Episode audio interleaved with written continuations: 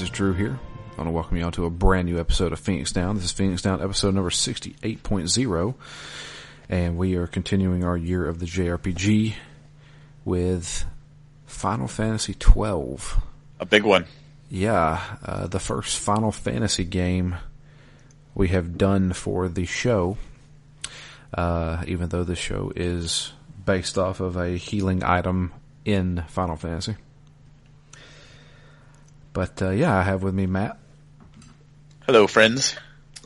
So yeah, Final Fantasy twelve. Um, as we do with the beginning of every series, we talk about our history with the game. Uh, Matt, why don't you go first? Um, my history with the game was really, I, I guess, more history than I've had with any Final Fantasy other than seven. So, I was I was interested in twelve before it came out. I never really played much of ten, and I, I guess I would say around the time I really started to get into RPGs was probably between these two games, between ten and twelve. So I played a little bit of 10, but wasn't really excited for it prior to it coming out. But 12 is the one I was geared up for. Uh, not only because it was the next big single player Final Fantasy game, but also I, I really like the look of it. I still do. It, to me, feels so much different than the other Final Fantasies that I've tried. Less comical, less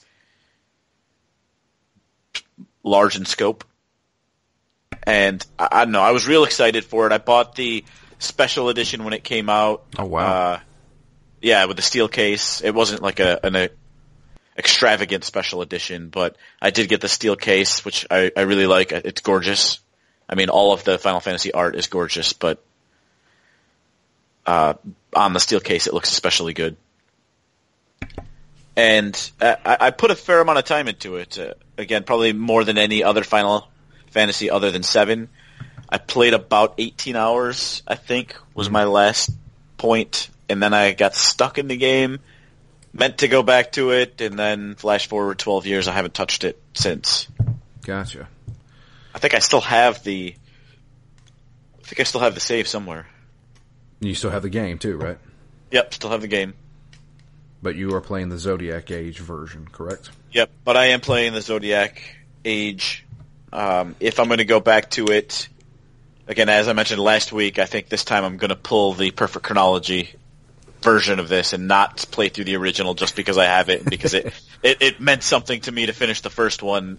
In this case, it's a game I already love and I want to play the best, cleanest, most polished version of this game I can because I'm hoping that I enjoy it as much as I wanted to and did the first time I tried to play it. Right. So, uh, my history with this game is I have no history with this game. so this game came out in October of 2006, um, which, uh, if many of you know, the Xbox 360 came out in 2005 in November. I purchased an Xbox 360 uh, a few months after launch when you could actually find one and uh, I never looked back. Uh, uh. PS2, Xbox, GameCube, that was old. That was old news.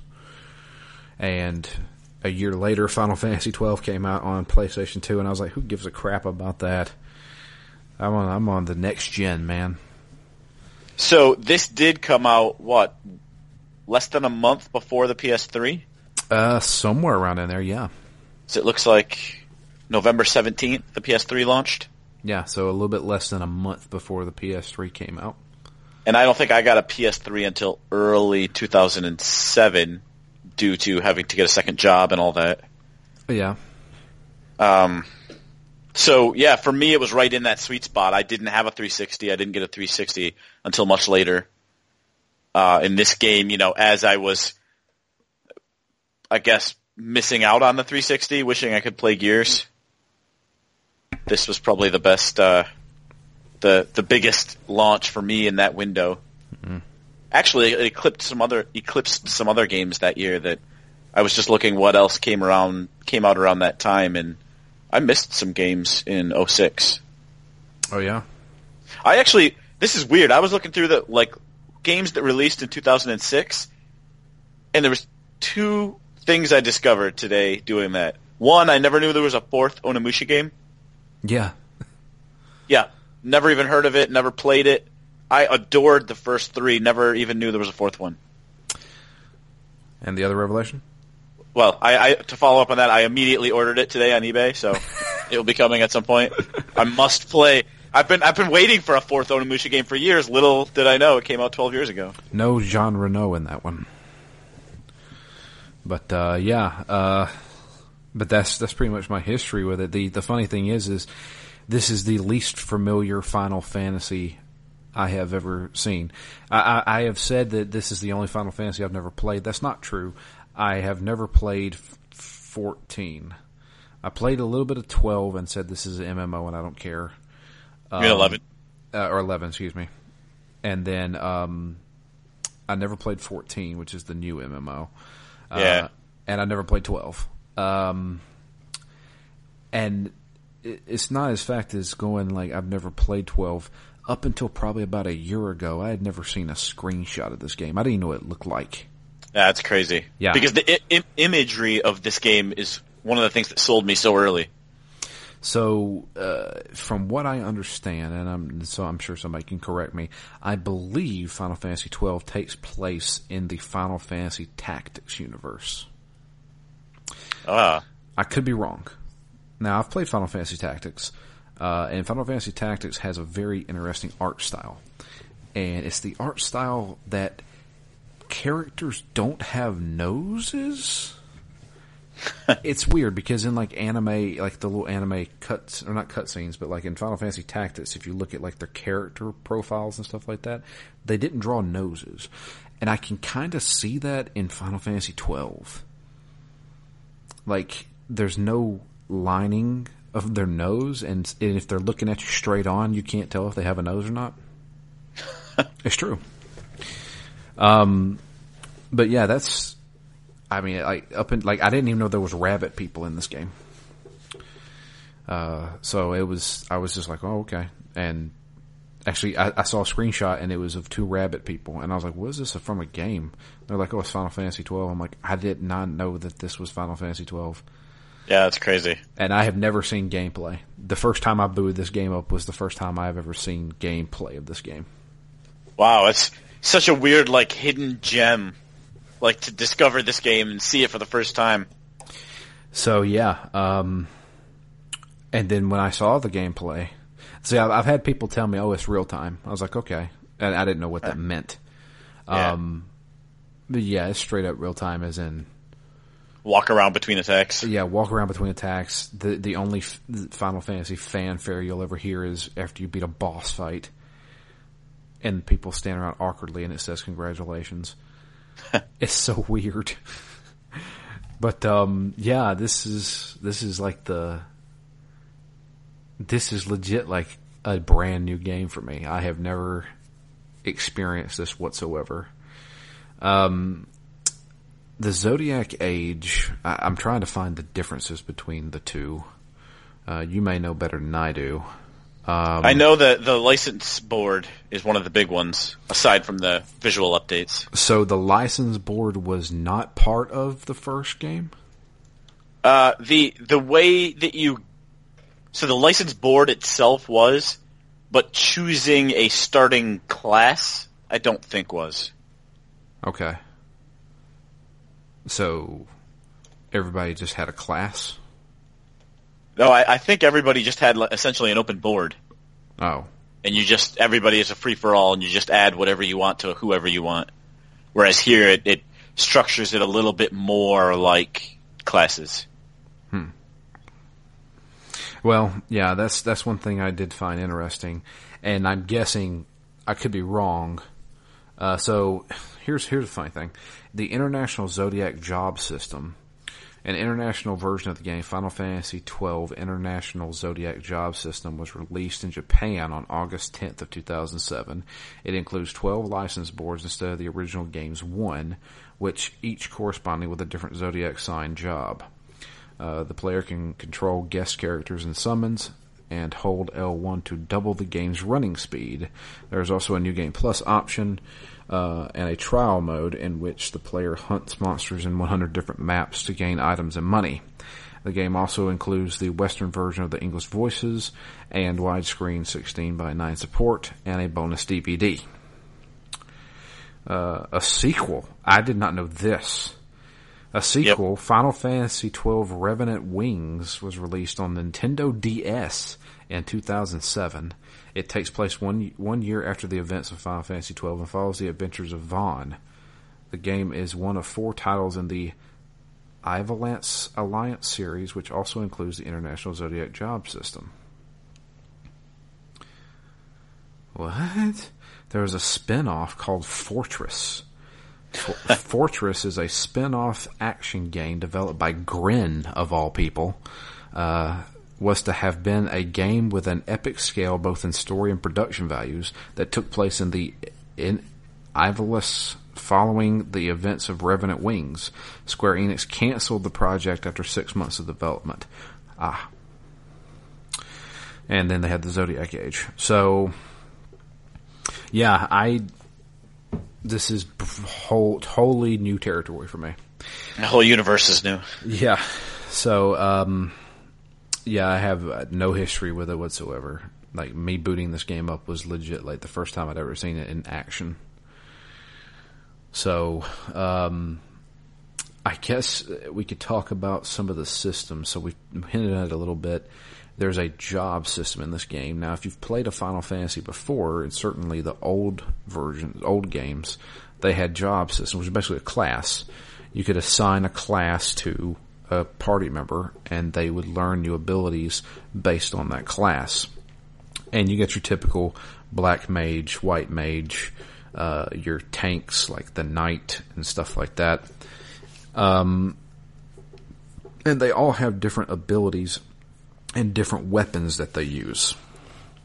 Now, I have noticed since gaining some new party members in 12 that they start off with weapons and it makes me think that they're supposed to go with that class. Yeah, again, because there was no class initially in the game. Yeah. It was just you, you organically grow them however you want on the license board.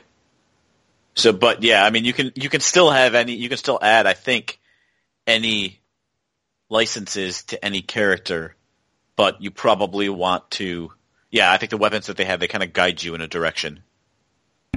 Well, like you kind of know who your archer should be. Well, I kind of completely just messed that up. and I did it on purpose because so I noticed a couple of things. Um, eh, eh, we'll get into story a little bit later, but so Vaan doesn't seem to lean anyway. Typical of a main protagonist in an RPG. Yeah, he's a, a blank slate. Tra- yeah, he's a jack of all trades. Yep. Uh, so I made him the I don't know how to pronounce it the Shiki. Um, it's the uh, thief dagger wielding character. Oh, okay. Um, and then uh, Penelo, um, which is the next party member I get. I was like, okay, well, I got to choose a class for her. I noticed her hit points weren't really that high, so I was like, well, I'm not going to make her a tank, but she had really high MP. And I was like, well, it might be nice to have a healer earlier on, so I made her a white mage. Um, uh, and then a little bit later on, we'll talk about the other characters. But I mean, it's it's one of those things where I can see where they're wanting you to go, but I didn't go that way. I don't think you need to either. Yeah. Like I don't think it hurts you to di- diverge from the plan. Yeah. I was just trying to like because you're only going to have three active party members. I'm trying to have a variety, so like a magic user, a tank, and then probably an assassin of some kind. Yeah, I also don't want to fall into the problem that I had in Radiant Historia, where I only use those three. Yeah. Like, it, I guess it depends how much time I have to devote to leveling characters that I don't feel are the best characters. But I would love to have a game where I've got five or six options to make my best party of three.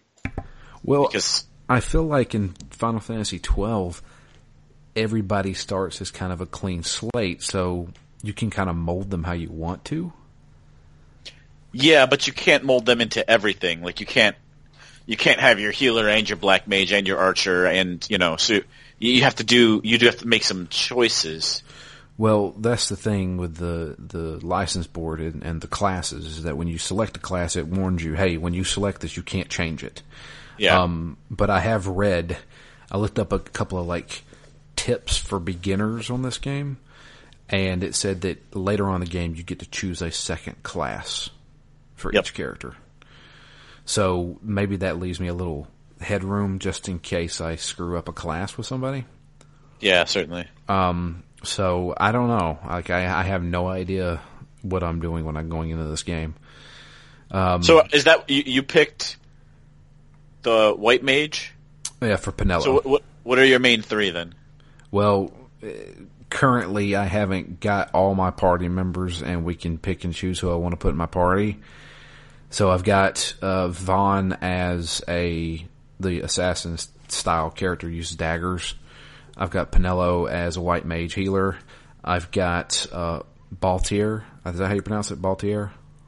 Yeah, I don't know if it's Balthier or Baltier or Balthier. It could be Balthier. Um, I got him as a knight, as like a tank character, and then I've got um, Fran as a. Uh, it starts with a U. Crap. What is it? Uh, I think they use spears. Oh yeah, she is certainly a spear oriented. Let me see here. Final Fantasy twelve. U. Mm, classes. I'll just do it that way. Uh.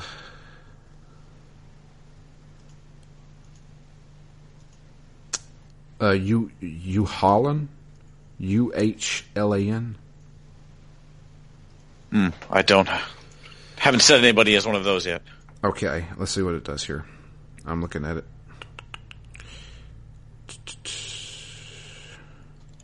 Damn it. Show me the explanation.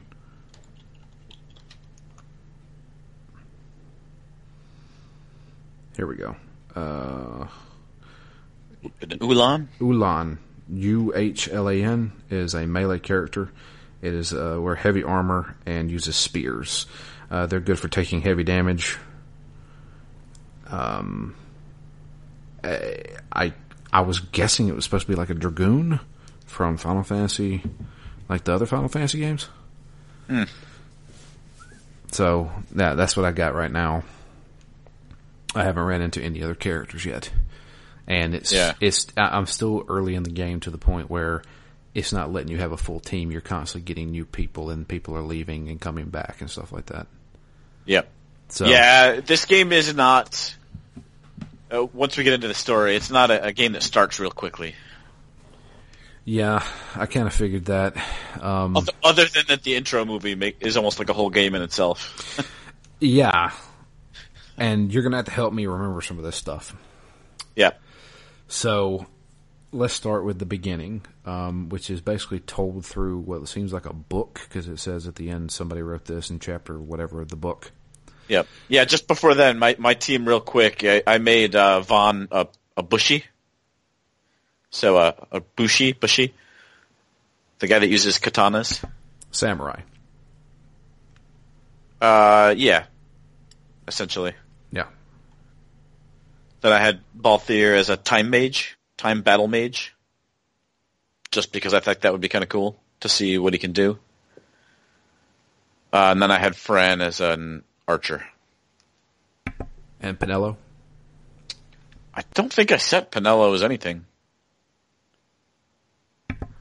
Well, I guess you can set it whenever. Yeah. So, I don't think I picked anything for her yet. well, see, the first thing I was like, I want to have a healer, guaranteed. And I saw somebody with high MP, and I was like, all right, I'll go with you. So, um, but yeah, the beginning of this game starts off like a um, like a story uh, telling the history of this land. So there are two main kingdoms. Um, can you remember the name of the kingdoms? Yeah, it's uh, Archadia is is one of the big ones, and then Rozarria is the other big one. Okay. And there are two smaller kingdoms basically bordering each other and kind of in the, the stop gap between the two. Caught in the middle. Yeah. Um, and we get the story of a young man who becomes the king. Um, or no, he doesn't become the king. He is the prince, and he gets married to uh, this. th- He's very young. I'd say he looks like he's in his early twenties. And then uh, they get married, and then right away war begins. Um, Archadia tries to invade, Yeah. and uh, they have to first go through uh, the two smaller kingdoms. And they uh, they meet up with some resistance at the smaller kingdoms, uh, and that's kind of where we start. Um, it's basically the uh, Reda- is it not? I'm thinking Redation Army. Is that right? Uh, no, although I don't know who's involved in it. The Rozarria is the other big one. Yeah. Um, I don't know who was who uh, Rex was fighting for, or Rec was fighting for. Rex is from um, Mass Effect. um, I don't know who who whose side he was on. He was obviously against the Imperials, so he was against Archadia. But I don't know if he was working for the large kingdom or if he was just kind of like a the small Dalmasca. yeah, from the small small kingdom. But we take over as him and begin playing. Uh, he's basically trying to hold off the invasion. Um, and uh, he's very young. He's 17 years old, and he doesn't have any family except for his younger brother. Uh, but he is uh, being led by, um, God, what is his name? Is it Baltus? Uh, The captain? Basch. Basch. Excuse me. Who's Baltus? God. There's so many names that are like kind of the same in Yeah. this game. Uh, Basch. Captain Basch. Um, he gathers up some of his troops and are trying to, uh, basically, uh, because they were going to have a peace treaty and the peace treaty, um, turned bloody. Yeah, it's kind of crazy that you've got.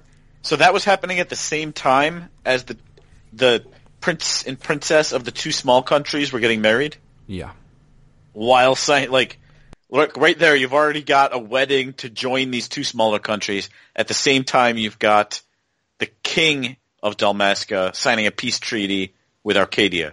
So just that alone, that's a lot going on right there. Yeah. And then Archadia basically um, betrays him and is like, nah, we're just going to take you over. And uh, that's where we're dropped off, uh, playing as Rec. That's such a dumb name. Yeah. But uh, uh, this is basically the tutorial of the game, teaching you the ins and outs of the combat and uh, some of the menu system and stuff like that.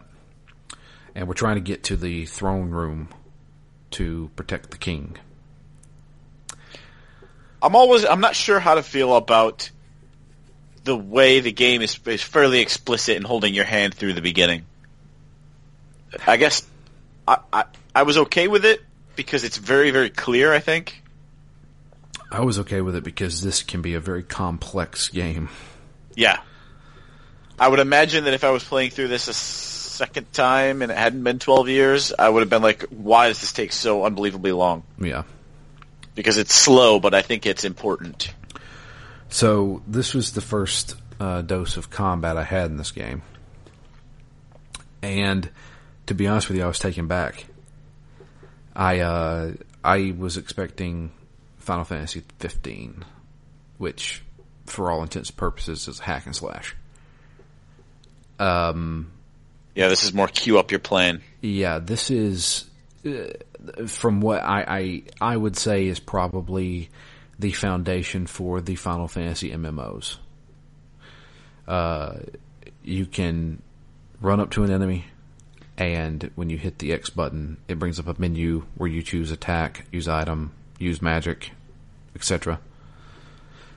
And um, you choose which enemy you want to attack, and then you let it play out. Um, I guess Dragon Age Origins plays a little bit like this. You could kind of Yeah. you could kind of say that. Yeah. Um, I feel like Dragon Age Origins is much faster.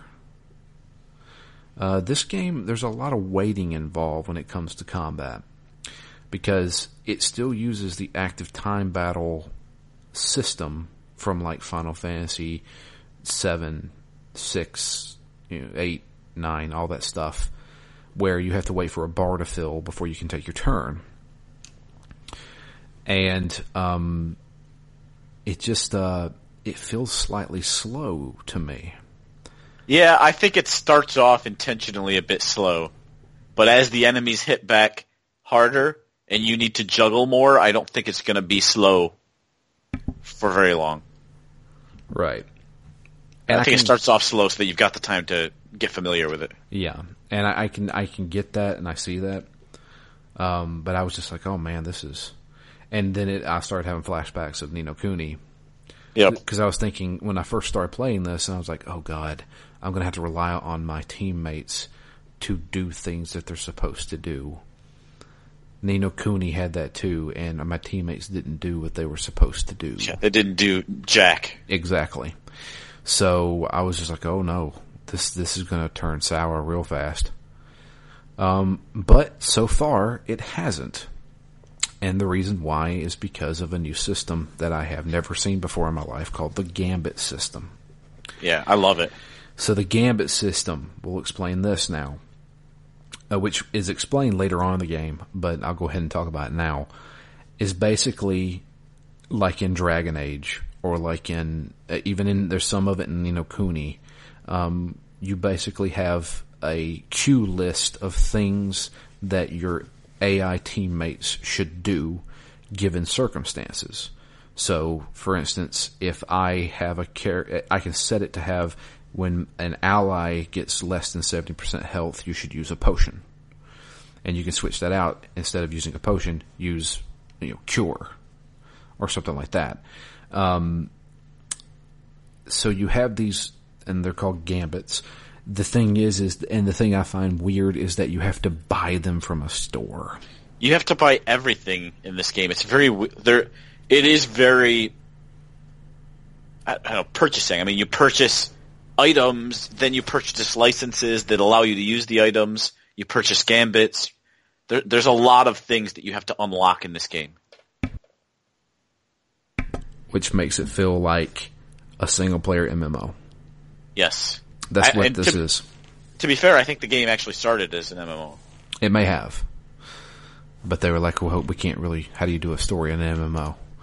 Yeah. And so we'll just do it this way. Um, so yeah, uh, the Gambit system allows players to basically queue up different things for your AI partners to do given certain circumstances. I haven't fully delved deep into that yet, and I can see some of it working. I have set, so I set Fran, she has, uh, fire, and I set use fire on an enemy. Period. That's it. I have yet to see her cast fire. Really? Because I've had her use Cure when my characters get to less than 50%, and she's all over that. Well, I've I've seen that with uh, Balthier because Yep. I have him use first aid on people Oh, okay. when they get lowered, and I've seen him actually heal Vaan. And I was like, okay, well that's working. Why is this fire not working? And I, and I was like, oh, this this. There, it's either A, I'm missing something, or B, there's something up with this game that doesn't work properly. We'll see. I, like I said, I haven't dived deep into that yet. Yeah, I haven't either. I've unlocked a lot of slots, but I haven't used them for much of anything yet. So how do you unlock slots? You have to buy them. yeah, they're on the license board. Oh, so you can. So, So- on the license board, you also unlock Gambit slots. Yeah, you you unlock almost everything, like the ability to use items, new spells. Um, you unlock permanent bonuses like plus fifty to health, Right. so that type of thing you can unlock. Also, new gambit slots. Um, separate from you actually have to buy the things that go into those gambit slots, which is funny. Well, that's the thing is like it, the the the license board itself. I wouldn't say is actually that new. I mean, the sphere grid from Final Fantasy X was like that. Um, uh, Final Fantasy 13 had something similar to that. Um, even Final Fantasy 15 has has a. I've always just called it the sphere grid. It's basically a skill tree, and you choose where which way you want to go. Um, is is there a way to unlock everything on a license board, or are you kind of just set in a path? I th- I think you can. I mean, you certainly can or should be able to. Not. Well, I, I don't know if it's different now. I don't know if each character class has a di- slightly different license board or not. And I don't know if even if the layout's different, if the same items are on it. Right. That's that's what I'm guessing too. I don't think so, and I most certainly probably won't finish this game by filling out a a license board. Yeah. But that's okay with me, you know. As long as I can get to pick and choose what I want, you know, then I'm fine. Yep. But I do think it's funny that like unlocking gambit slots you do on the license board, but then filling like getting the options to use within those gambit slots you purchase Yeah. at at vendors. Is it use Gil? Uh, yeah, those do use Gil. Okay. I can get a lot of Gil because you can sell everything in this game. Yeah, and also it seemed like the ones I've seen so far have been dirt cheap, only fifty gil each. Okay, well, that's easy then. I'm fine with that. But- because I had to switch. Like most of my gambits that I had access to were target a friend if they're less than fifty or seventy percent. I'm like, no, I need to lower it because I've already run through all of my potions like four times in this game. I guess that's an exaggeration. It was twice, but um, but I had built up like I bought like twenty five potions, and within ten minutes or so they were gone because they were just triggering all the time to keep me full. I'm like, I don't need to be at hundred percent. I just need to not die. Right. So yeah, we um, but that's like I said, I probably dive more into the gambit board on the next episode because I haven't, you know, touch much of it. Um. So yeah, back to the story. Uh, the going through this tutorial area showing you how to attack, how to run, even how to use items, stuff like that. But uh, we're going through the palace. We make it to the throne room, and big revelation happens. Uh, the king is dead. Long live the king. Um, and uh, Yeah, he, he's just signed the peace treaty. yeah, Too late. and too late. And we see that something is going on with the captain. Captain Basch has had a different idea, and apparently he was behind the assassination of the king. And said signing that peace treaty is treason, essentially. And uh, we're seeing this almost like, and it's interesting camera angles how they use this because we're seeing this all all through um, while the camera's facing Rek, and then Rek reels, and he has a knife in his stomach, and Basch kills him. He falls over, and we see the the remaining parts of the cutscene as through his eyes as he's laying on the ground dying Yep. and uh, the Imperials come in and take Basch away, and he dies. His final words are Vaan, and then we play as Vaan. Yep. Quite an intro. yeah, Quite an action-packed intro. I was I, I, I was like, okay, my interest is peaked. Because it's not just that. There's also the the prince and the princess That's both true. die. Yeah. Um, the well, does the princess die? Princess commits suicide. That's right. Uh, the the prince gets killed uh, fighting for his homeland, and uh, the princess uh, takes the easy way out. That's Prince Rasler. He's from the other small country, Nabradia. Yeah, and she, she's Princess Ashe of Dalmasca. Damaska. Yeah. Um, so uh, after Rek dies, we then uh, are introduced to Vaan, the brother of Rek. Uh, two years later, after the Imperials have taken over Damascus, and we are in the town of what is this town? It starts with the N. uh, like N- No, Nabudis? No, no, no. It's uh, Rabanastre. Rabanastre. Yeah, the capital. Yeah. Uh, and this is like a desert city.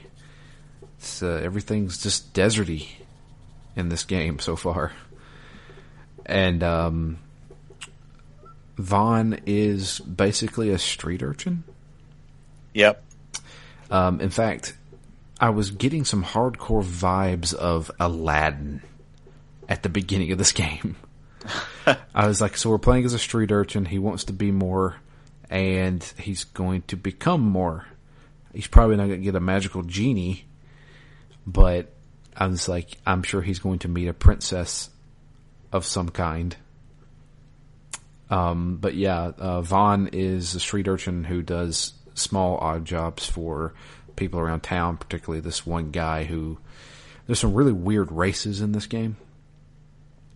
There's like these really big troll looking guys, and there's like these weird lizard people. Yeah, see, it was giving me a strong Rogue Galaxy vibe. Yeah, I was definitely getting that too because there is obviously some futuristic machinery at work here, but at the same time, they're also using magic.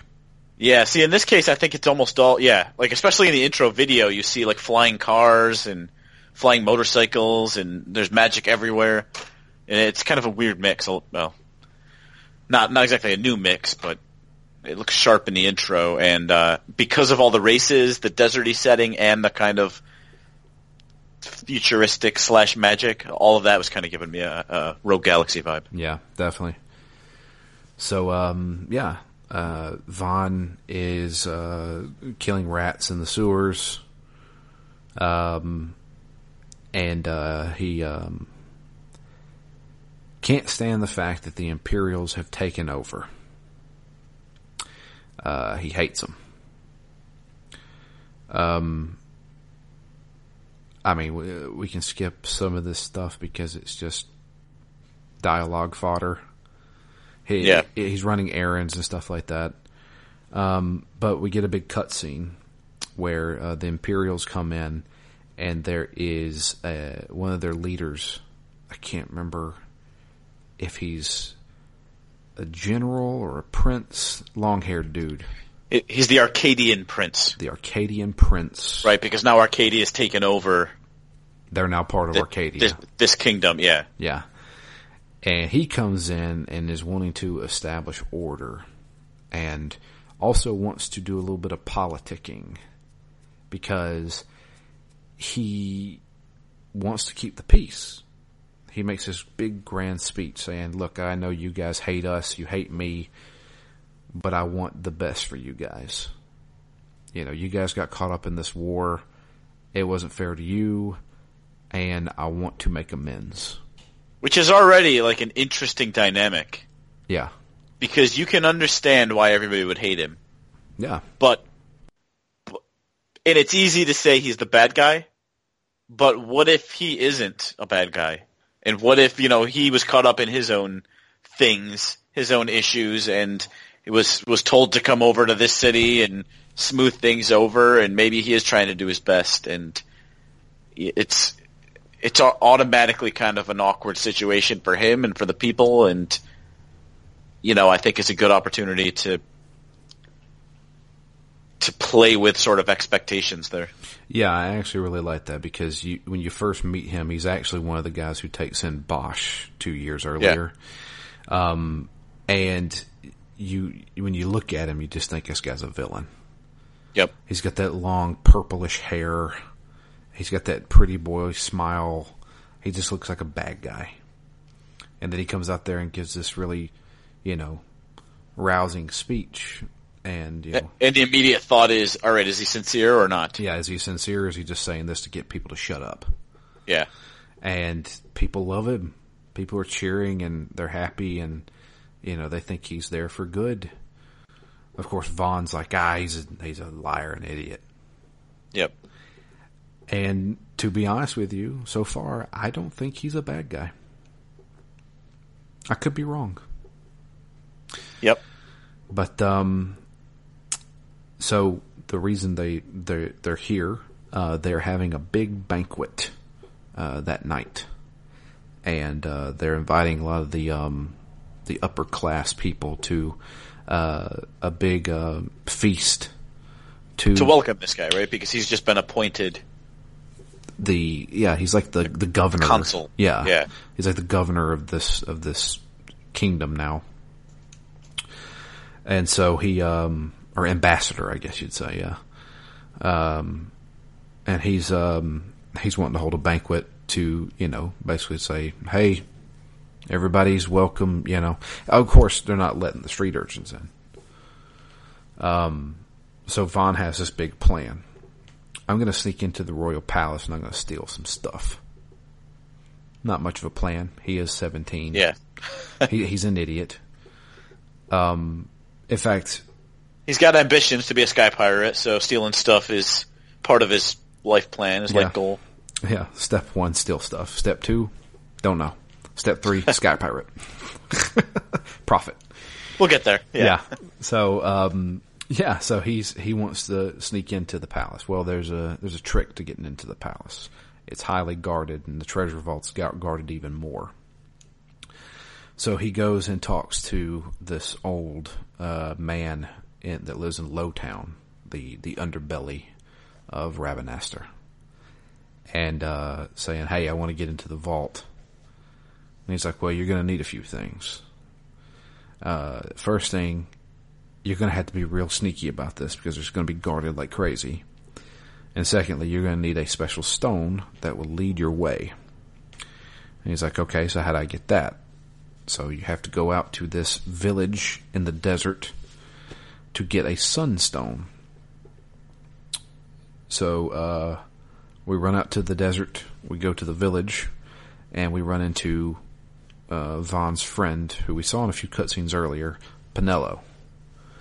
Uh, Penelo, uh, is Vaan's, I guess, uh, Conscience. yeah, yeah, he, is she, uh, I'm guessing she will be a love interest later on. Or it could be like, this is my big sister kind of thing. I don't know. But yeah, she, uh, she says, okay, I'll join you on this. Um, he doesn't tell her why he's doing this. Um, but he's like, yeah, I was just running some errands. And we have to go around and gather these, um, we get a stone, but it has to be charged. And we have to go around the desert, uh, to these, uh, large stones that are charged with the sun's rays and charge up the stone. All the while we are doing, uh, battles and stuff like that with monsters like, you know, wolves and rabbits and stuff like that. An animated cacti. Yeah. That was the first thing we did was actually go into town or go in and uh, do a hunt. So I guess this is the first game that started with hunts because Final Fantasy 15 is loaded with them. Yep. This game has like a hunt board. You take on a mission and you go hunt that thing and come back and collect the rewards. And we get an introduction. We have to do this first. Yeah, terrifying enemy. Yeah, it's a little um, it's a little cacti that moves around. And Tomato, right? Uh, oh no, I said that's the tomato. Yeah, Yeah. The, the cactus is the second one that I had to fight. So I did an extra hunt after that. Actually, I did two hunts. So I did the tomato one, then I did the uh, the big wolf one. That was kind of rough because I was by myself. I did beat it, and then I had to fight this cacti, and I had to run away from it because I couldn't do any damage to it. and this cacti, which one was the one that pats his butt? Is I don't the- know. I only did the first one. Okay, it may be the cacti. I can't remember. Um, but yeah, so we can do hunts in this game, uh, basically bounties against monsters. Um, but yeah, so we're back to going through the village and collecting all the sunstone stuff. We get the sunstone, and we go back to uh, to Rabanastre, and uh, we're locked out because the uh, the big wigs are coming in. They won't let us in. They're closing the gates. Um, something happens here that makes them open the gates. Somebody gets into a fight. I can't remember. Well, I think a bunch of like fancy chocobos go through. That's right. Yeah. Like some people that are actually um, allowed to come in, Mm-hmm. not the riffraff. And then I guess it would be Vaan's employer comes out and talks to him. That's right. That's right. So we're able to get back in. Uh, Penelo then leaves the party at this point. Uh, we go back to the old man in Lowtown, and he tells us how to use the stone. We have to use it on the emblem, and it will lead us to the way of the vault, because it is hidden by magic. So we begin going through the sewers to get to the palace. Another dungeon with uh, a few monsters here and there. I do a little bit of leveling here, not much. It takes a while to level in this game. Yeah. Uh, again, my, I have the desire to not be underleveled this game like I was last game. So I, I've, I haven't dedicated any time to fighting, but I've fought basically everything I can. So I haven't done a lot of repeat grinding, but I feel like I'm fairly adequate for where we are at the moment. Yeah, that's how I feel too. Um, so yeah, uh, uh, make it to the palace, um, and now we gotta sneak around. Uh, we have to find the correct emblem uh, that uh, will show us the way. And uh, in order to do that, we have to get some pretty freaking blind guards to move to different spots. They are wearing very large helmets. That may be true, but I'm standing like three feet in front of them. You still have to yell. Yelling, hey, over here. and they come walking. Uh, we find the emblem, it lights the way, and we make our, so, make our way into the vault itself. And the vault has tons of stuff in it. Tons of treasure, gold, stuff like that. But there's one thing that sticks out to Vaan, and it is in the statue that's holding it, and it is a large rock. And it looks like some kind of a crystal. Uh, and he grabs it, and as he is taking it, he is interrupted by a voice. And it is a man's voice, and he turns around, and there is a guy who looks like somebody from the Wild West. Yeah, it, it's hard for me to pin his style Yeah. because he's somewhere between the Wild West And, and pirate. and pirate, yeah, and like dainty upperclassman because he's very sleek. Uh huh. He's thin. He's got like fancy frosted tips in his hair. He's wearing like a bunch of rings and stuff. Yeah, so he's a little bit on the the gaudy, like I would never get my hands dirty side, but also a bit of a pirate. I mean, he is a sky pirate, but I always thought he had a bit of an interesting style to him. Right. So the first thing that struck me about, and his name's uh, Balthier. The first thing that struck me about Balthier is like, I know that voice from somewhere. Uh, to which I then looked it up, and I sure enough know his voice from somewhere because I played that game three times. He plays Fenris in Dragon Age 2. So, ah, Fenris, if you remember from Phoenix Down when we played it, uh, he was my uh, my love interest for my hawk, who was a mage and he couldn't stand mages, and I made him fight alongside the mages because he loved me so much. oh God. Anyway, uh, so yeah, he's there along with his, I guess, cohort, Fran. And Fran is one of those rabbit people. She has not regular ears, but she has ears that stick up through a helmet on her head. Yeah, clearly a custom helmet. Uh, yeah. And she talks weird. Now, Yeah. I, I don't know if that's supposed to be her character or if that's the voice actor. because I, I also think- go ahead. I was gonna say I think it must be the character, but I also it's given me a really weird vibe right at this moment in time that I definitely never had the first time I played this game. Because it in my mind it's almost a perfect fit with the book I'm currently reading, which is called The Wind Up Girl. Which is about essentially uh, art- artificial people that are a bit stilted. And so her voice is exactly the way I would picture the Wind Up Girl's voice to be. Yeah, her her voice is so strange. But then I looked up like who played her, and that person hasn't been in a lot of things. And I'm just like, mm, did they just get like an amateur voice actor to do this? Yeah, could be. I, I don't know. Yeah, I don't know. Maybe we'll find out. I, I, I, I could not tell you, and I don't want to discredit this person because they're in a Final Fantasy game for Christ's sake. So, um, but yeah, no, um, they're there, and they're there to steal the treasure too. In fact, uh, Balthier seems to be very interested in that stone that Vaan just took. And Vaan, Magicite. and Vaan is like, "Nope, you ain't getting this." Don't even think about it. And he's like, "Well, we'll we'll, we'll see that. We'll see about that." Unfortunately, as this is going on, uh, there is some type of a siege taking place in Rabanastre, particularly at the at the palace. Uh, somebody is attacking the palace. Um, and I still don't know who. I don't know if I got that far yet or not. uh, but there is uh, a bunch of chaos going on. We need to get out of here because they, we, they, everybody's been alerted. The guards are everywhere. So, um, we decided to take the same path that we took before, which was through the sewers. When we get through, uh, so we go through the sewers. Now this is a longer part of the sewers. Um, Yeah, and I wasn't sure if I was going the right way. I got lost twice.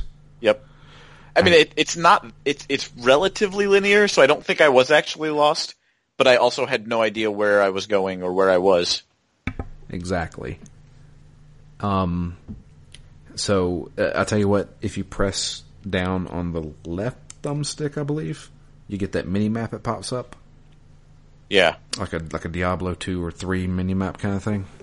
Yeah. See, I keep touching the uh, uh, the touchpad and bringing Oh. up the, the full map. I didn't know you could do that. Man, I kind of wish Yeah. would have told me that. Yeah, that that map is very clear. So uh, yeah, um, make it through part of the um, part of the sewers, and we actually have two boss fights here. The first boss fight is when we are surrounded by a bunch of flan, which is a staple in Final Fantasy games. Uh, animated goo creatures, and there's like three of them, I think and this was like our first proper boss fight. Um, the thing that kind of took me back was uh, while doing this was I this is the first time I ran into enemies that were trying to heal themselves, and I was Yeah. like I was like oh, we're gonna have boss fights that are constantly healing themselves. Eh. Ooh, Prepare. yeah. And that's when I started realizing that I think classes that can debuff enemies in this game would come in real handy. Because much like Trails of Cold Steel, debuffing the bosses I think is going to be essential in this game. I think that that's the key to victory right there. And I don't know what class debuffs. Yeah. I uh, I will have to look that up because I'm going to have to make one of my characters a debuffer of some kind. um. So yeah, like I said, I made Balthier a knight, even though he's using a gun currently. Yeah, I was gonna make him a knight. I was actually gonna make Vaan a knight, but I decided that was slightly too typical. And then I uh, made made Fran the uh, the spear user, uh, which she's using a bow right now. Both of which characters are slow as crap. They're slow at attacking. And ranged, Uh huh. which means that I'm soaking up all of the damage. Exactly, and I am a assassin type character. so I, I didn't have much problem. Like I didn't, I, I don't think I've had any character die in battle yet. I have not used a Phoenix down. So, um, but yeah, we, we beat the flan. We get the fanfare for the first time. I was like, do they even have fanfare in this game? Cause, you know, that's a staple. You gotta have the, Yeah. you gotta have the Final Fantasy fanfare. Uh, it is there. Um, uh, interestingly enough, uh, the fanfare is not in Final Fantasy 13. Uh, it's just this weird little jingle, and I'm like, I, see, I, I played Final Fantasy 13, and I got really upset because I beat I beat um, a, a fight and it didn't do the dun dun dun dun dun dun dun, dun, and I was like, this isn't a Final Fantasy game. It doesn't have that. But I digress. I don't mind Final Fantasy thirteen. A lot of people hated that game, but I liked it a lot. Yeah, I liked what I played of it. Yeah, I tell you, Final Fantasy thirteen too, fantastic. I that was a fantastic Final Fantasy game. I have picked up 13 too, but uh, I'm not going to even think about touching it until 13 is beaten. Yeah, that's probably for the best because 13.2 takes place like right after. Also, I kind of feel like 13 is one of the games I lost my saves when my PS3 died. Ooh, yeah. So I, I have to start that over. Well, that's for another time. Uh, so yeah, we uh, travel through uh, more of the um, the uh, sewers, and we get a cutscene where. By we, the way, I'm already real sick of these sewers. yeah, Between is sewers and dungeons, like, it's not what I signed up for. uh, yeah. No, I'm I'm really really annoyed with this sewer because I got lost twice and then Yep. had to backtrack and stuff. But um, we get a cutscene where we run into another character. Now this character is being uh, chased and she's fighting off uh, Imperials. This is a young woman uh, with a sword and seems to be able to hold her own because she's taken out a bunch of the Imperials. And she's surrounded, and Vaan's like, jump down. So she jumps down off of this ledge, and Vaan catches her. And um, we uh, have to fight off some of them. And then we. God, what is her name? Uh, I can't remember her name.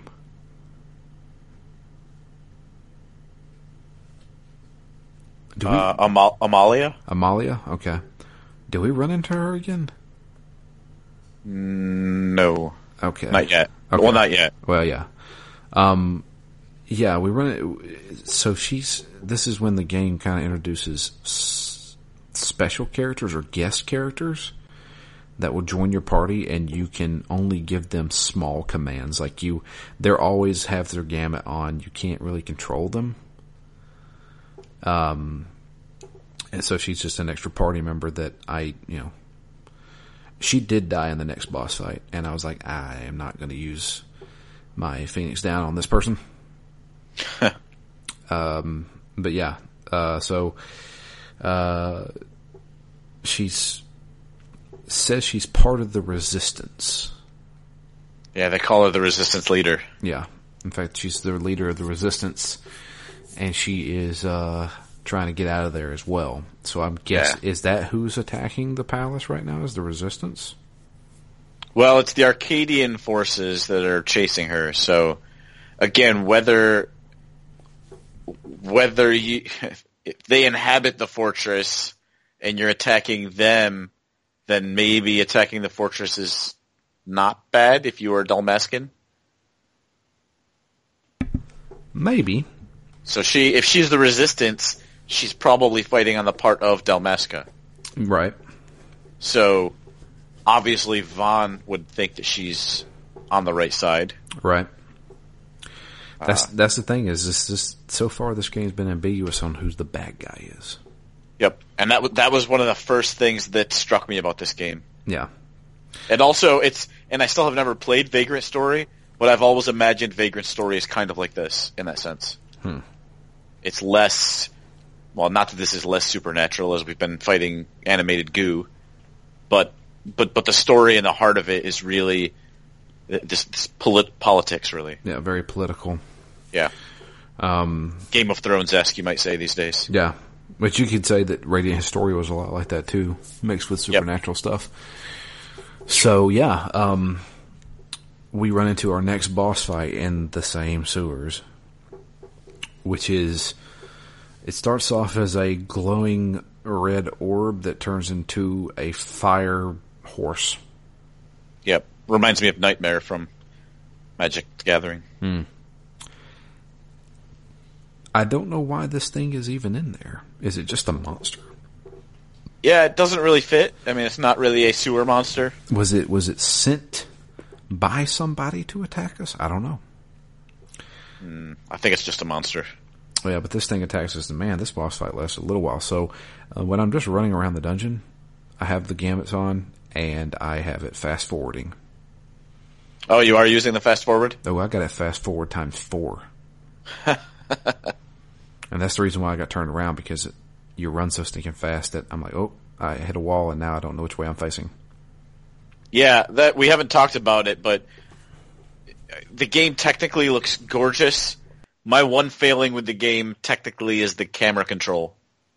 That camera Is tight. is bad.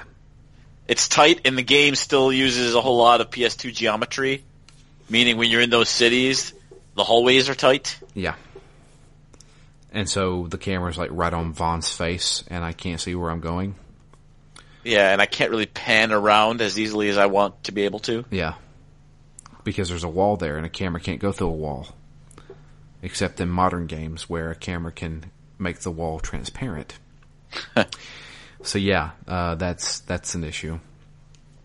But uh, yeah, uh, we fight this uh, this fire horse thing, and uh, this was uh, this was a long boss fight for me. I was like, oh man, this is where I was like, people got close to dying, but you know, my the first aids and potions helped out. Um, uh, whatever her name is, Amelia or whatever, she she did die, and then I ended the fight with everybody blind. Yeah. and I was just like, let me just find a save crystal and maybe that'll restore it. So uh, yeah, that's what I did. um, but yeah, we eventually make it to. Um, I guess you can consider it the end of the sewers, and uh, we. Uh, jeez, is that the cutscene where we're flying? Or no, that was before the sewers. Yeah, I think so. This is where I think at the end of the sewers is where they they find the cage, right? With with Basch in it. Uh, I, I didn't. I didn't run into no cage with Basch in it. Did he not join your party? No. Does this happen after we're in the dungeon? Uh, n- no. So we get captured after the sewers and get thrown into a dungeon. Oh yeah, spoiler. That's the next thing that happens. Okay. well, I haven't got there yet, but I kind of figured we would run into him again. Yeah, surprise, he's alive. yeah. Uh, so we get captured. I'm guessing it happens in the sewers. And we get thrown into a dungeon. The Imperials throw us into a dungeon. And there's a bunch of people here. Uh, but, uh, uh, has run off to find a way out. And, uh, we take over as Vaan while Balthier just kind of sits there. Um, or Balthier? Balthier. I think it's Balthier. Yeah, that's what I've been saying. Yeah, I don't know if it's right or not. it may not be. I don't know. There's voice acting in this game, and I still couldn't tell you. So, uh, but yeah, um, Vaan gets into some trouble. Uh, he sees uh, a prisoner getting beat to death, and so he wants to intervene. And they throw him into a arena of sorts. And uh, Vaan is surrounded, and then Balthier shows up and is like, "Why don't you pick on somebody your own size?" kind of cool because he's kind of been arrogant. Again, you don't really know his relationship with Vaan. Yeah. So to see him having jumped in there, I thought was kind of cool. Yeah, he jumps in. He asks, he's like, Vaan, you all right? He's like, yeah, I'm fine. Because And- you know Vaan's obviously going to look up to him as he's a sky pirate. Yeah. And, you know, he's older than Vaan. Vaan's an impressionable 17 year old. so, um, we f- fisticuff with these guys and, uh, beat them. Uh, and as we're beating them, uh, some Imperials show up along with, uh, these two lizard guys. Uh, Vaan and, uh, Balthier hide because uh, recognizes these two lizard guys. Uh, they're like, "Oh, we were supposed to kill uh, the sky pirate, Balthier." Which, uh, yeah, I think he's a bounty hunter, the lead lizard. yeah, and the Imperials had hired them to kill Balthier and take him down. And uh, they're like, "Well, now you've got him in this prison. We don't really need your services anymore." And they get pissed off, and they're like, "Okay, we're going to find him anyway." They got history apparently. And so uh, Fran shows up and kind of gets us out of the arena. And we uh, sneak off to another part of the prison where we find our equipment. Just why, why would they leave that in the prison? Yeah, it's the last place you should leave it. Yeah. Uh, and we get our equipment back, so we get our weapons back. And I wonder uh, if it was for the fights, if they hosted fights down there. That's what I'm thinking too. So yeah, they uh, and uh, there's a save crystal there, and I saved after we got our equipment, and we had to make our way out of the dungeon, and that is where I stopped. I know you went a little bit further, Matt, and apparently Yep. ran into Basch. Yep. That's okay. I'll be there And- soon enough. and a couple of cool boss fights. It's uh this. I guess I don't love the fact that you spend so much time in the sewers and then immediately go into a dungeon. Right. It's very, very dark, very kind of similar. Um, but yeah, it's it's quite a long time between these these dungeons. Yeah. So we got a couple emails. First one comes in from Jason. Says, uh, "Hey guys, so you finally get to one of the games that your namesake is from. uh, Final Fantasy XII was one of my favorite Final Fantasy games. Although this might be a combination of the timing that I played it and the characters involved, uh, Yep. and the way the game played with the create your own AI partners. When I first played this game, I was about the age of Vaan. I could relate to him by age, but also uh, by him not being the chosen one, nor the most powerful one. He is more of a teenager swept up in an adventure and along for the ride. I could imagine myself meeting interesting people and traveling around a majestic world, trying to learn what was going on and helping out where possible. And that is one of the things I find interesting about this game because so far Vaan is not the chosen one. He is not he is not this secret weapon that nobody knew about until the very end of the game kind of thing. Yep, and that's I, I fully agree with that, and it's that whole grounded feel that that's what I liked about this game. Yeah. Says uh, there were other reasons that I remember this game so fondly that may or may not hold up on a replay now. This was a beautiful game on the PS2, basically at the end of the PS2 life cycle, with almost PS3 graphics. Yep. Uh, and this was the first game that I ever played where I could set the perimeters of what the AI characters did though, through the gambit system without having to co- continuously tell them action by action. This was also the first Final Fantasy game that had active battles on the main map rather than a battle screen. I had mixed feelings about this, but enjoyed it more later in the game for the freedom it provided once I was able to make better use of the gambit system with additional slots and options. I also thought that all of the characters had depth, probably more so than the main character. A strong princess who does not need saving, a smooth talking sky pirate, a disgraced knight with a backstory, and others. I definitely remember the characters more than all the details of the story, and although the weapon system was only so-so, the summons and the quickenings could make short work of many enemies. I have never played the Zodiac Age, so I am not aware of the changes with this version, nor do I know if my nostalgia would hold up in a modern system, especially after I just beat Final Fantasy 15 last week. I mm. have I have ordered the game and see if it does though. Look forward to your thoughts, Jason. Oh, I'm glad he's. I'm glad he's going to give it a try because the, one of the first things I noticed was how great this game does look now. Yeah, it's I mean, pretty, it- it's pretty still impressive. It's sharp, and it's only it's a remaster, so maybe my maybe my uh, expectations were a little lower because I just was like, well, it's just upresed. It's still a PS2 game, but Right. for an HD PS2 game, it, I think it looks amazing. It looks not bad. It's, it's not bad at all. I you know I, I like the art style. Yeah. Okay. Next uh, email comes from Jamie.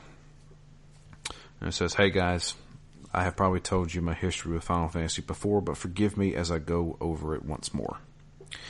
I think Anthony is the one who uh, I heard say most recently that his most favorite Final Fantasy is 7 because it is the first one they played. This is true for me, but I take it a step further because I was when I begged my parents for a new game system, I got my first PlayStation. It came bundled with Final Fantasy VII. It did not come bundled with a memory card. I lived uh, about an hour out of uh, a city where I could get one, so I played the first two or three hours of that game every night or so until I got one. I got really good at that beginning bit. when I finished it, I was so proud of myself and I couldn't wait for the next Final Fantasy so I could see what happened to all the characters in the next one, which was just being released. So I started Final Fantasy VIII and I loved it. I loved the look. The characters looked so much more realistic. I liked Squall. It was a cheesy love story, but I'm a girl who loves a cheesy love story. sure, this guy was no Cloud, but who cares? Then I played Final Fantasy IX and I hated it. I thought it was strange that it made the characters more realistic looking in 8 and then reverted to having weird looking characters in 9. It may have been the return to classic Final Fantasy, but I've never been exposed to that. For some reason, I couldn't stick to it, and I only made it about a third of that game. Then came 10, and this was something new and amazing. They had voices. I didn't, it didn't matter that they were crappy voices. It looked amazing, and I loved the story. And it even got a sequel. I tried 10 2, but it really just felt like a pop singer simulator. It just, uh, took the girl characters from the first one and gave you the ability to change their outfits and sing. No thanks. Along comes Final Fantasy XI. Online, you want me to hook my PlayStation to the internet? That was too complicated for me. Besides, I didn't want to play with the other people. I want to play games to get away from other people. and then I took a game hiatus. It would probably be seven or eight years before I played games again. It was the lovely Sophie Halliday who convinced me to pick up a PS3 and play Final Fantasy 13. I had so much fun playing it. I didn't like 13.2 as much because I didn't really like the time travel part of it, but I probably didn't give that one much of a chance. You need to go back and give that one a chance. Uh, 14 was another online thing which I still didn't play, so I ignored it. 15 I don't like talking about. I have never in my life been more disappointed and felt so betrayed by a game series. I'm Wow. s- yeah, I'm still upset about it. The gameplay was fun and the world looked great, but the story was in shambles. And what's Final Fantasy without a good story? It's crap. That's what. There, I said it. Final Fantasy 15 was crap. So, so that's my Well, that's, that's certainly clear. yeah. So that's my history of Final Fantasy. And then Final Fantasy 12 got re-released on PS4. 12? There was a 12? I had no memory of Final Fantasy 12. So I picked up Zodiac Age and fully expected to sit on my shelf forever untouched until you guys said you were going to play it. Yes, let's do this. nice. Imagine my surprise when I started it up and realized I've totally played this game. It's the strangest thing. I don't remember owning this game. I don't remember when I played it or what happened to it. But I've definitely played it. Here's the thing though. I couldn't tell you if I played the whole thing or what happens in the story. I just remember these dungeons. I remember things as they were happening. It's all familiar, albeit way easier than I remember. I've had one game over so far, and that w- and that forced me to pay some attention to the gambit system. And once I tweaked that a bit, no problem. I do seem to remember the part where when you have to try to keep the lights on being really hard, but this time it was a breeze. I didn't go below 80%. I guess I haven't got there yet. That's the next section. I'm not sure I've ever had the situation with a game, but I keep thinking, hmm, I don't think I've played this far, but I don't remember this. And then something happens and I realize, yep, I've seen this. So now I'm obsessed with trying to figure out how far I've played and if I can guess where I stopped playing the game. Surely I didn't play the whole thing. Is it a little alarming that I can't remember when I played this game?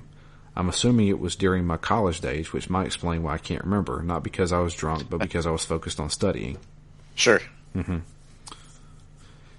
Maybe you can't remember. th- I don't know that hardcore heroin problem you had. Because of the studying. Yeah, because of the studying. It it, it, it revved me up, kept me up all night. uh, anyways, I assumed that since I don't remember it, the story must suck. I wouldn't quit just. I, d- I wouldn't just quit a game for no good reason. Uh, this was back in the days before I had kids and work and a backlog of games. Past Jamie didn't simply quit games. Present Jamie does all the time, but I digress. Yeah, sometimes I quit him before I even start him. Oh, jeez, I haven't even started half mine. Uh, so far, I do like the story, although I ki- I'm kind of letting myself gloss over some of the political details and summing it up to Imperial's bad, Resistance good. Seems like a pretty standard story. I'm excited to see what happens. Right now, we've just been doing a little meaningless quest just to get us from point A to point B. Yeah. I want to see what happens when we have some grand purpose. Lastly, I'm not sure if I like the combat system or not. I miss having a battle mode and uh, controlling my characters individually. I miss limit breaks and summons. This makes me feel like it's not a true Final Fantasy, which might have been something that would have turned me off uh, when I was younger. So there you have it. Uh, my second impression of Final Fantasy twelve so far. I like it, but with a general feeling of meh. Update. I have finally purchased licenses for limit breaks. That's a relief. And I've finally figured out how to manually control my characters, even if it is a bit of a pain in the ass. Still, I'm starting to get into the groove of combat, though I still find it a little too easy. I'm also crossing the Sand Sea, I think, and I've done this before. This is why I never trust my own memory. Forgetfully, Jamie. Thank you for that email. Thank you both for your emails. Um, yeah, I I have no recollection of this place. Yeah. The one other thing I wanted to comment on that I, that left a strong impression me, with me, it are the Imperials that she mentioned. The Arc- the Archadian people, the they look like knights, like in suits of armor. Yeah, Uh, for some reason, that's like one of the things that stands out the most to me about this game. They they almost feel like stormtroopers to me, like historic style stormtroopers. right. the way you don't see their faces, the way they're mostly silent, imposing.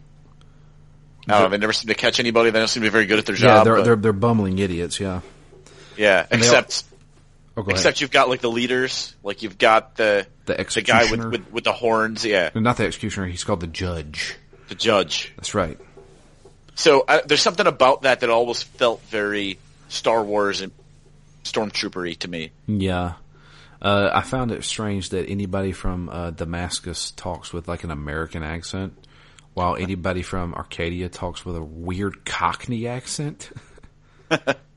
um, so I was like, huh, that's that's strange, but yeah. Uh, but So yeah, so what are your thoughts? What are your impressions so far? I I want to see more of this game. I have I I what piqued my interest the most was we're doing this dumb thing. Vaan wants to sneak into the palace and steal stuff. That's really stupid. But then he runs into two other thieves that are wanting to steal the exact same thing, and I'm like, okay, I'm I, I'm down for this. This is what a what a twist. And so, and then we team up, and I'm like, okay. And I kind of like this Sky Pirate guy. He's kind of cool. Um, and obviously, there's there's a lot more involved there. Uh, we I forgot to mention the cutscene with Vaan, with sitting there talking to his brother who's sitting in a chair, and he's Oh, yeah. he's asking him like, "Were you part of this, you know, betrayal of the king kind of thing?" And uh, it's it's interesting so far. Um, Yeah, because you, you can tell it's really still eating him up inside too. Between that scene and some of the things that come up in the next hour or so. Right. Oh, I'm sure he's got some words for Basch. Yeah. So, um, but yeah, um, I, I so far I'm actually really enjoying this game. Uh, the combat's still kind of weird to me. Uh, I have not learned the ga- gambit system at all, so I still gotta I gotta dive deeper into that. Uh, but no, so far I'm I'm really enjoying it. Need to put more time Yeah. into it.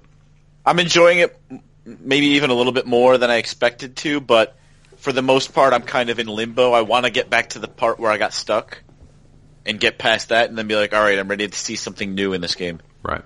Because so far, while I've liked all almost all of the little bits we've done, it's a lot of dungeon so far, and I want to get to something more exciting. Yeah. I think because this game is structured like an MMO, we're going to be in dungeons a lot. Yeah. Because that's all you do in MMOs is go through dungeons. yep. I just want to find it. I, I hope that it gets to the point where I don't despise the dungeons because it, the more we're in them, the more it's either going to sway towards it's okay or it's awful. Have you used the fast forward at all? No, I probably should. Yeah, I set it to four, and I was like, "This is a good idea," because a battle instead of taking thirty seconds takes three seconds. It's mm. it's fantastic. Oh, so it's in battles too. Oh, yeah. I knew there was a speed up option, but I thought it was just for walking around the world. No, you speed up everything, everything that you do. Oh, cool. The only thing, the only time it slows down is during cutscenes. So yeah, I mean, you fast forward everything, so it makes grinding easy. Yeah, that's that's good. I, I could have used that in the last game. Yeah, you're not kidding. But yeah, that's it for us. Um, if you'd like to send an email, it's drew at ztgd.com. Uh, tell us about Final Fantasy 12. We've got a few people I know that are playing along with us, so uh, definitely send your emails out. Um, I was going by a fact that's not finished. I didn't realize that until we got deeper in.